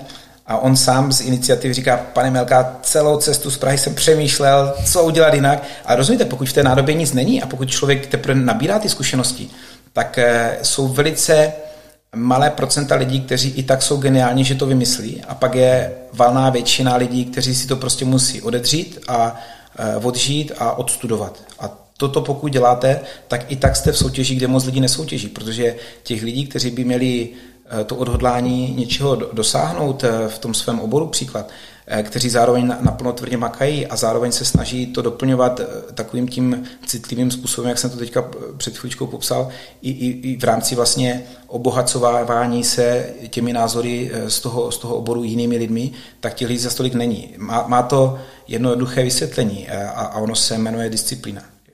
Velice jednoduché si, si říct, jak to udělám, ale potom přichází každý den a, a, a člověk i já má tendenci inklinovat k pohodlnosti a, a je to potom o té, o té motivaci a jakési k vášní a touze eh, v rámci toho, co vy děláte, aby, aby prostě tam ty výsledky přišly. Jo. To samé, eh, třeba zase jeden z konkrétních příkladů, jsme měli v jedné firmě školení a když už jsem třeba zmínil dneska, že jsou manželku a tak dále, tak, eh, tak nejsou všechny věci úplně růžové v našem vztahu a, a říkám prostě některé věci prostě si fakt musí odmakat spolu. Bavit se o nich, snažit se pochopit tu druhou stranu a a ona se tak na mě podívala a říká, no tak to přece není žádná láska, když to tam nefunguje. A říkám, tak jako přeju hodně štěstí, jo, protože i, i to dokážu připustit, že existují jednotky případů, kde to všechno si sedne úplně ideálně, ale realita je taková, že, jak to dosí říkal, že z principu to je nemožná věc, protože pokud si mladý chlap bere mladou ženskou, tak už jenom jeden problém je ten, že za 20 roků to bude v podstatě každý z nich úplně jiný člověk. Protože pokud si berete 25, tak srovnejte jenom 20 roků, jaký jste byl jako člověk v pěti a kde jste v, 20, v rámci 25 a člověk, který má 25 roků, kde bude za další 20 roků, když bude mít 45. Jo. Takže to už je jeden problém. A pak je druhý ten, že jeden je chlap a druhý je ženská. Je? Takže to už samo o sobě jsou dva velké jako eh, body, které, které aspoň z mé zkušenosti eh, jsou o tom, že stejně jako v tom biznise a teď já nechci, aby to vypadalo všechno strašně umouněně a upracovaně, ale to eh, nicméně za mě na tom vztahu je potřeba makat. A pokud to člověk nedělá, tak eh, to mimochodem i statistiky vidíme, že člověk vždycky může hodit eh, zpátečku, rozvést se a tak dále. A co zase hlavně třeba s těma manažerama, podnikatelama se bavím, kde, kde třeba jsou fakt rozvedení po druhé ženatí, po, po druhé vdané, nebo dokonce třeba po třetí, tak oni vám stejně potom nakonec mávnou, dokonce to je všude stejné. Jako, že je pořád je tam ten princip, že chlap je chlap, ženská je ženská, samozřejmě není to úplně všechno um, jenom, že, že chlap je takový nebo žena je taková, ale obecně prostě je to o tom, že musí mít dobrou vůli uh, se navzájem respektovat a, a poznávat se a vyhovět si a nebo si nahávat, jsme zase zpátky u toho ega, to není úplně jednoduchá věc. No já na vás prozradím, že máte vlastně šest dětí, což je krásné, úctyhodný výkon nejenom pro vás, ale i pro vaši paní samozřejmě. A zeptám se, jestli i třeba eh, v rámci svých potomků, že vštěpujete třeba nějaké základy, které jste nazbíral, eh, ať už jsou to životní zkušenosti nebo třeba právě poznatky z toho biznesu. No to vyzní tak jako právě už modleně, že, že, že to je výkon. Jo. Já myslím, že my jsme s manželkou prostě chtěli eh, takhle mít rodinu, takže to, tak máme, ale eh, zpátky k té vaší otázce podle mě to je strašně nebezpečné téma. Už jsem o tom tady dneska mluvil, že třeba v tom případě, kdy, kdy ten otec, zakladatel, podnikatel eh, Holc konal a, a ten jeho syn cítil trošku imorální závazek eh, vůči tomu svému tatínkovi. Já se toho naopak eh, velice straním, abych nějakým takovým způsobem ty děti vedl, jo, protože jeden ostrašující případ za všechny, byli jsme u klienta, kde jsme seděli takhle jako v zasedačce a tam byl prostě takový nějaký sloup a on mi v určitý moment, když jsme měli nějaký téma, tak říká, hele, a vidíte ten sloup? Ten jsem na, na, natíral se svým třiletým synem. A já mu bez, bez jako bezděčně říkám, hele, tak to je fajn, že jste spolu strávili čas, tak to, to měl radost, ne? A on mi k tomu ještě dal takový dovětek a říká, no tak jedna věc, jako strávili čas, ale hlavně budují ten vztah on až bude mít těch 25 roků, tak ten kluk k tomu bude mít vztah a bude si říkat, hele, tento sloup jsem s tatínkem natíral. Jo. A to už je podle mě to nebezpečné, kde, kde vy v tom, v tom potomkovi vytváříte jakýsi morální závazek, že tu firmu musí, a to je strašně důležitý rozdíl, mm-hmm. musí převzít. Je, je rozdíl mezi tím, když, když ji může převzít nebo chce převzít a je rozdíl, když ji musí převzít. Jo. A tam vzniká to neštěstí, eh, protože vy samozřejmě může tam být nějaký předpoklad, že, že vnímáte, že to dítě na, má nadání na to nebo na ono, ale já bych si třeba v pěti letech věku nebo deseti letech věku toho dítěte netroufl tvrdit, na co má definitivně nadání nebo kde bude prostě působit, když bude mít 25. Jo. Takže eh, pokud si to dítě vybere, že chce být eh, zubařka nebo že, že chce být prostě, já nevím, doktor, anebo chce jít na nějakou dobrovolnickou akci, misi do, do, do Afriky, tak si myslím, že to je, to je jeho cesta a jeho volba a klidně, ať se ta firma prodá nebo manažerský řídí a má tam nějakou prostě správní radu, dozorčí radu, ale do té firmy ať jde jenom v momentě, kdy on opravdu vnímá, že to je přesně to jeho povolání, že tohle je něco, co ho baví. Ne proto, že mu to vnukával až vmanipuloval eh, tatínek, maminka, ale proto, že on, on si to sám svobodně zvolil jako svoji cestu, protože ho to prostě baví. Jo. A tohle je zase moje jakoby, životní krédo přesvědčení, že každý má, má svoje povolání a, a svoji cestu a měl by si ji hledat a, a nejúžasnější je, když ji najde, protože tam je ten člověk šťastný. A v dnešní době nám to samozřejmě komplikuje eh, ať už nějaký eh, oder eh, médií a, a nějakého veřejného, veřejného mínění, kdy spoustu lidí prostě potom svádí ty vnitřní boje, kdy vnímají tlak eh, svého vlastního okolí, ale všeobecně i statutu v rámci společnosti, co by ten konkrétní člověk měl dělat. A pak je tam někde vnitřně ten hlásek v tom člověku, který říká, hele, ale já jsem šťastný, když, to dělat, když budu dělat toto. Jo. Zase jeden příklad za všechny. Měli jsme klienta v Praze, kde, kde to úplně nefungovalo v obchodě a já jsem seděl s tím obchodníkem, to bylo ještě z těch dob, kdy, kdy jsem prostě byl v té, v té operativě a my jsme se s tím obchodníkem bavili, on měl tuším tenkrát 25-26 roku a a já mu bez děk říkám, hele, a co vlastně byste chtěl dělat? A říká, mě vždycky bavilo focení. No, jenom, že kdo se uživí focením, jo. No tebe, když máte tatínka, maminku, kteří říkají, hele, tak si najdi nějakou pořádní, pořádnou práci a pak teda někde ve volném čase můžeš fotit. Hmm. No, a ať to zkrátím, to dopadlo tak, že my jsme se e, fakt bavili jestli to skutečně to je jeho, ať si to nechá chvilku uležet v hlavě, pak ať se k tomu zazvrátí a až to v něm dozraje, ať přijde a řekne a najde v sobě i tu odvahu, hele, jako fakt jdu touto cestou. Pak je otázka samozřejmě praktická, jak to udělat, aby neskrachoval, neměl osobní bankrot a tak dál. Ale skutečně to potom vyplynulo v to, že on přišel, dal výpověď v té firmě a hned druhý den jsem měl telefon majitele, úplně naštvaný, a řval tam, no jestli jste se zbláznil, co mi tady propouštíte obchodníka. A já mu říkám, jsme si tykali, ale nebudu říkat to konkrétní jméno, říká, hele, děj se, ale jako ty tady boží obchodníka, který je nešťastný, který vůbec nechce dělat obchodníka, dělá něco jiného. Tady dělá obchodníka jenom znouzecnost, aby se eh, uživil, aby zůstal v rámci společnosti v nějakém statutu přijímání a tedy. A, a ten, ten člověk si myslí, že ti opravdu bude přinášet ty výsledky, to, co ty mimochodem od něho očekáváš v rámci té pozice. Ty tady máš člověka, který na to není v úzovkách stvořený, který je nešťastný, když tu práci dělá a který ti, když to teďka hodně přeženu obrazně, mentálně zahýbá, protože žije v úplně jiných eh, preferencích, než které má. A není náhodou lepší si najít člověka, který fakt je jak, jak štíká, prostě, že, že miluje obchod a chce jednat s lidma, chce prostě řešit věci, které se týkají tady té pracovní pozice, zatímco ten člověk ať, ať jde svou cestou. A mimochodem ten projekt dopadl velice dobře a pro mě to byla taky v té době eh, důležitá zkušenost, že i když jdou třeba i lidé, vy třeba ten majitel proti vám, tak eh, si člověk má uchovat své vlastní přesvědčení, za čím jde a samozřejmě buď, buď, a to už jsme zase u té win-win dohody, jo, buď, buď se potkáváte s tu druhou stranou na, na tom řešení, nebo nepotkáváte. I, jak, jak říká klasik, i nedohoda je, je řešení.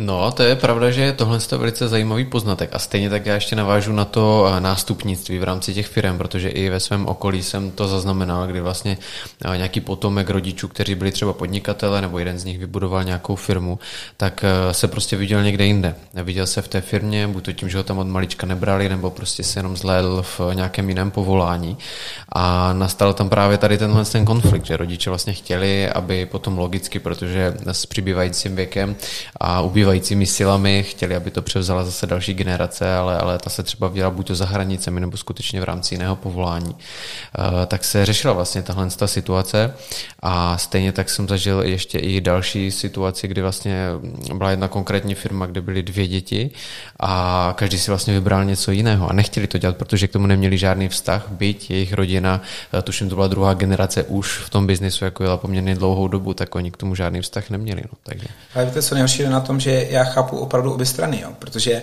vemte si, že pro toho majitele, majitelku firmy to je v podstatě de facto další dítě, ta firma. To znamená, on, on s tím trávil obrovské penzum času, dával do toho v podstatě sám sebe, energii, čas, to, to asi nemá smysl teďka dramatizovat, eh, co, co všechno to obnáší a souvisí to mimochodem s tím psychickým stresem a s těma případně i problémama tohoto rázu, ale, ale je logické, že průměrně smýšlející člověk potom chce, aby to trvalo dál, aby, aby vás to prostě přežilo a tak eh, na snadě je úplně jednoduchá varianta řešení, to znamená, dám to potomkovi a on to po, po, povede dál. Jo.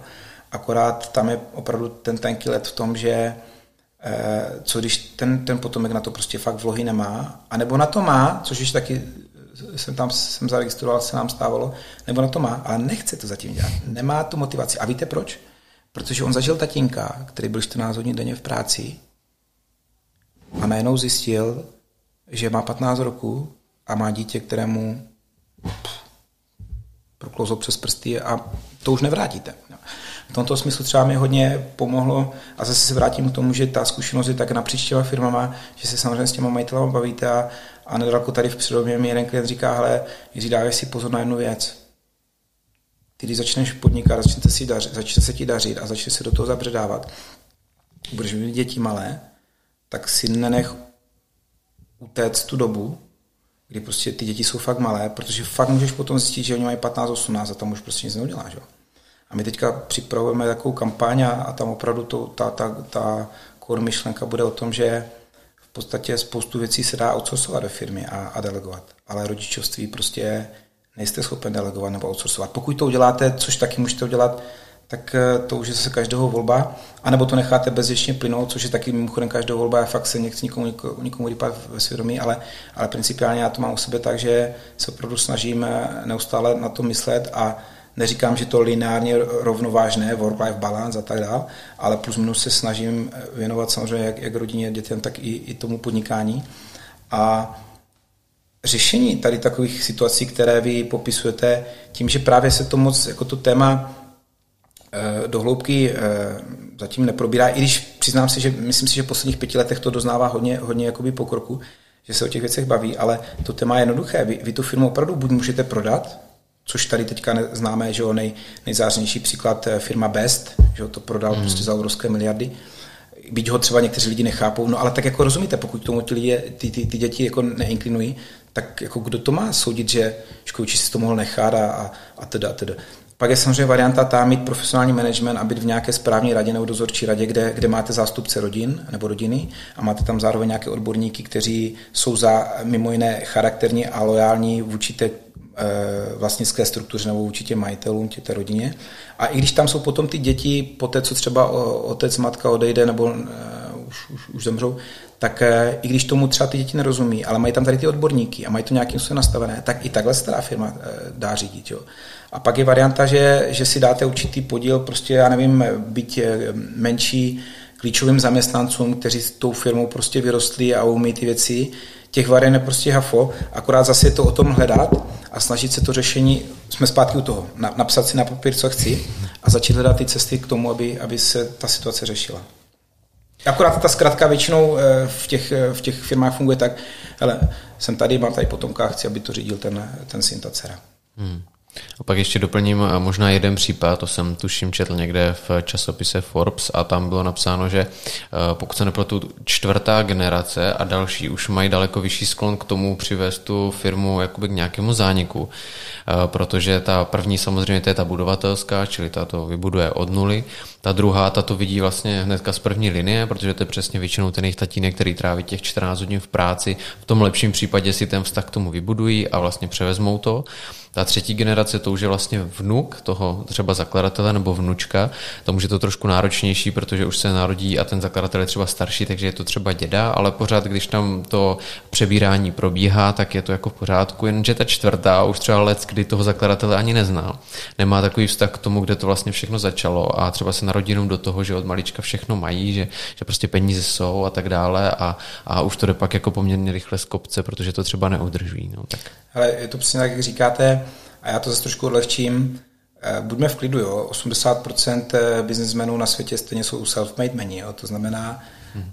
vy to za svého života vybudujete a, a to je prostě gro, gro lidí. To znamená, když se zase vrátím nějaké hlubší pontě životních hodnot, tak někdo to prostě má o tom, že to stráví tak, že buduje firmu a někdo to stráví tak, že hraje vrcholový hokej a někdo to stráví tak, že dělá podcasty a jako, tak ať je každý šťastný na svůj způsob, jo, to já bych asi moc, moc nehodnotil. Spíš bych to zároveň nehrotil v tom smyslu, tak jak se o tom teďka bavíme, akorát tam je jeden problém ten a e, to je ten, že samozřejmě je to jakési rodinné stříbro, jsou v tom prachy, e, ten hokej se nedá zdědit, že jo? Ten, ten podcast taky ne, nebo možná ten podcast už trošku snadněji, ale, ale u té firmy se to nabízí, že jo? Prostě když ta firma je jako stabilní zisková, tak eh, tam potom nastává to téma toho, což je mimochodem zase velice eh, akutní téma a to je vlastně, jak, jak vychovávat ty děti, že jo? protože každý chce dopřát svým dětem to nejlepší a teď je otázka, co je to to nejlepší. Jo? To je pravda, no. A asi na to neexistuje úplně taky zase žádná souhlas. univerzální jedna odpověď. A já se ještě zeptám, poslední otázka, co vás osobně dělá šťastným? Eh, já vždycky říkám štěstí, to, tak jak to je v, té, v, tom, v tom citátu, že štěstí mužka jenom eh, zlatá. Já vnímám štěstí hlavně jako vedlejší produkt toho, že když člověk najde to, co dělá a fakt ho to baví, naplňuje, moc nepřemýšlí nad tím, jestli je šťastný nebo ne a prostě ty věci dělá a mimo jiné nemusí řešit dilema, jestli se mu ráno chce stávat z postele. Takže eh, já třeba musím říct, že ve 20, 23 jsem měl nějakou představu, jak bych chtěl žít. Ona Ona se trošku, bych řekl, z 20-30% nenaplnila a jsem mimochodem za to možná rád, ale, ale, ale reálně žijí to, co jsem, to, co jsem chtěl žít, já jsem za to hlavně strašně vděčný. A to bych řekl, že je pro mě mnohem důležitější hodnota být vděčný, než, než jako cítit pocit štěstí, protože pocit štěstí je strašně vrtkavá záležitost, jak se říká, jednou jste nahoře, jednou dole a v tom biznise to platí dvojnásobek, protože dneska se vám něco povede, zítra vám naopak někdo odřekne nějaký kšev nebo prostě si něco pokazí na nějakém biznisu. Takže tam, pokud byste to řešil po linii štěstí, a tím pádem i řekněme nějakých emocí, že se cítíte zrovna šťastný, tak byste byl jak jojo, to prostě nahoru dolů. Já to říkám i našim obchodníkům a vůbec jakoby takový e, způsob vnímání se snažím e, kolegům předávat a to je to, že ať moc neprožívají úspěchy a, a neúspěchy, jo, ale ať, ať mi mají, jestli jsou na správném místě SEO, tak ať prostě e, to okouří a jdou na 100% a, a a mimo vždycky říkám, hele, tak až se potom za těch 20-30 roků obrátíme, tak já bych moc rád, aby jsme si řekli, jo, to byla jízda, užili jsme si to a bavilo nás to. Jo. Takže takhle bych si uzavřel tu otázku.